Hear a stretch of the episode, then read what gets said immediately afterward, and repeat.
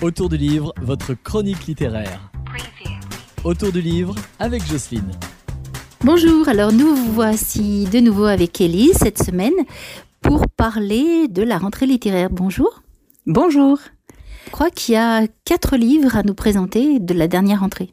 Oui, alors c'est un tout petit échantillon parce que bien sûr il y a eu plus de quatre cents ouvrages, mais euh, quatre titres que j'ai beaucoup aimés que j'aimerais vous faire partager. Alors le premier, ça va nous parler de vers de terre. Et oui, quel animal méconnu, le ver de terre. C'est un livre qui s'intitule Humus. On va suivre deux étudiants en agronomie, Arthur et Kevin, qui vont se piquer d'intérêt pour euh, ce petit animal qu'est le ver de terre et qui vont décider, par intérêt et un peu par hasard, que ce sera le but de leur vie. Alors Arthur, lui, va décider de réintroduire le ver de terre sur la terre familiale qui a été inondée de pesticides pendant des années. Donc son but, c'est de revitaliser cette terre. Quant à Kevin, lui, il va se servir des propriétés du ver de terre pour créer un objet un peu révolutionnaire, le vermicomposteur, qui serait un composteur d'appartement qui permette de traiter les, les déchets.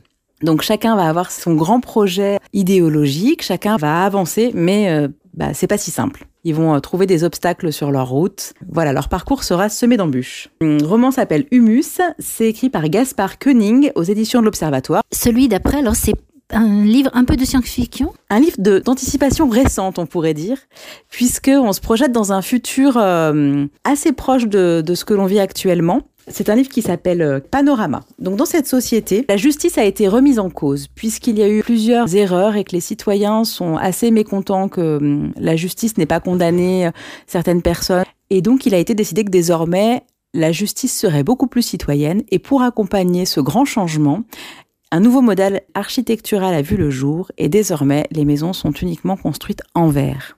Ainsi, on peut observer à tout moment euh, ses voisins, les habitants de la rue d'à côté.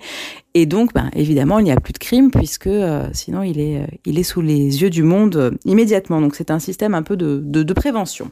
Mais dans ce monde idéal, un jour, une famille disparaît.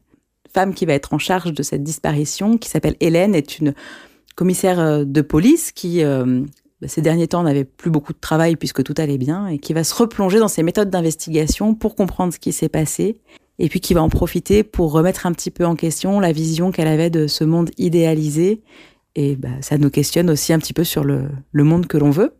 Donc ça s'appelle Panorama, c'est écrit par Lilia Hassen et c'est publié aux éditions Gallimard. Alors là, euh, c'est carrément autre chose. C'était euh, plus euh, frais. C'est un peu frais. Ça semble frais, ça semble fleuri. C'est un roman euh, de littérature étrangère qui est traduit de l'anglais, qui se passe euh, en Amérique dans les années cinquante. Je vais vous livrer une toute petite phrase qui se trouve au début du roman. « Notre demeure dans la partie ouest de Bellflower Village était un exemple parfait de ce qu'on appelle communément le style architectural « gâteau de mariage ». Le ton est donné. C'est une écriture qui est très imagée. On a l'impression de rentrer dans un conte de fées puisque dans cette maison en gâteau de mariage vivent six sœurs qui ont chacune un prénom de fleur. Tout a l'air formidable. Et au final, non. Il y a une ombre qui plane sur cette maison. La mère a des visions. Elle prédit que sa fille, que si elle se marie, euh, il va y avoir un drame, elle va mourir. Et c'est effectivement ce qui se passe. Et on va suivre la malédiction qui suit ses sœurs, les sœurs Chapel, pendant plusieurs décennies. Et c'est un texte vraiment très chouette, avec une grande tension, on ne sait pas trop où on va. Et en même temps, cette écriture qui est imagée, qui est réjouissante, c'est vraiment un roman dans lequel on se plonge, qui ne laisse pas indifférent. Et il y a, en plus de tout, ces belles qualités. Il y a une super réflexion sur la, la place de la femme dans la société américaine des années cinquante et puis qui résonne encore un petit peu sur la position de la femme aujourd'hui. Donc c'est vraiment un très très chouette gros roman. Ça s'appelle Les voleurs d'innocence, c'est écrit par Sarah Walker, publié aux éditions Galmeister. Alors le dernier, là je crois on part un peu dans la montagne. Oui, alors on se rapproche, on revient en France, on est dans les montagnes du sud, on ne sait pas trop si c'est les, les Cévennes, le, le Vaucluse, enfin, une région un peu sèche. Dans ces montagnes s'est installé un homme qui s'appelle Stanislas Kosinski, qui est un ancien militaire. Il cherche à se retirer un petit peu du monde des hommes, mais il se trouve qu'il va entrer en conflit avec euh, certains habitants du village qui voudraient chasser sur ses terres, et pour lui c'est hors de question. Et ce conflit va se transformer de manière un peu démesurée en une traque. Il va partir en fuite dans ces montagnes. On va le suivre. Donc il y a une tension vraiment qui est euh, encadrée de toute cette ambiance euh, un peu de nature sauvage, qui est très chouette. Donc ça fait un équilibre euh, assez intéressant et ça donne un roman vraiment haletant avec un, un personnage qui est complexe, qui est très magnétique. Donc c'est, c'est, on est vraiment dans le roman noir, mais il n'y a rien qui fait peur. C'est assez étonnant.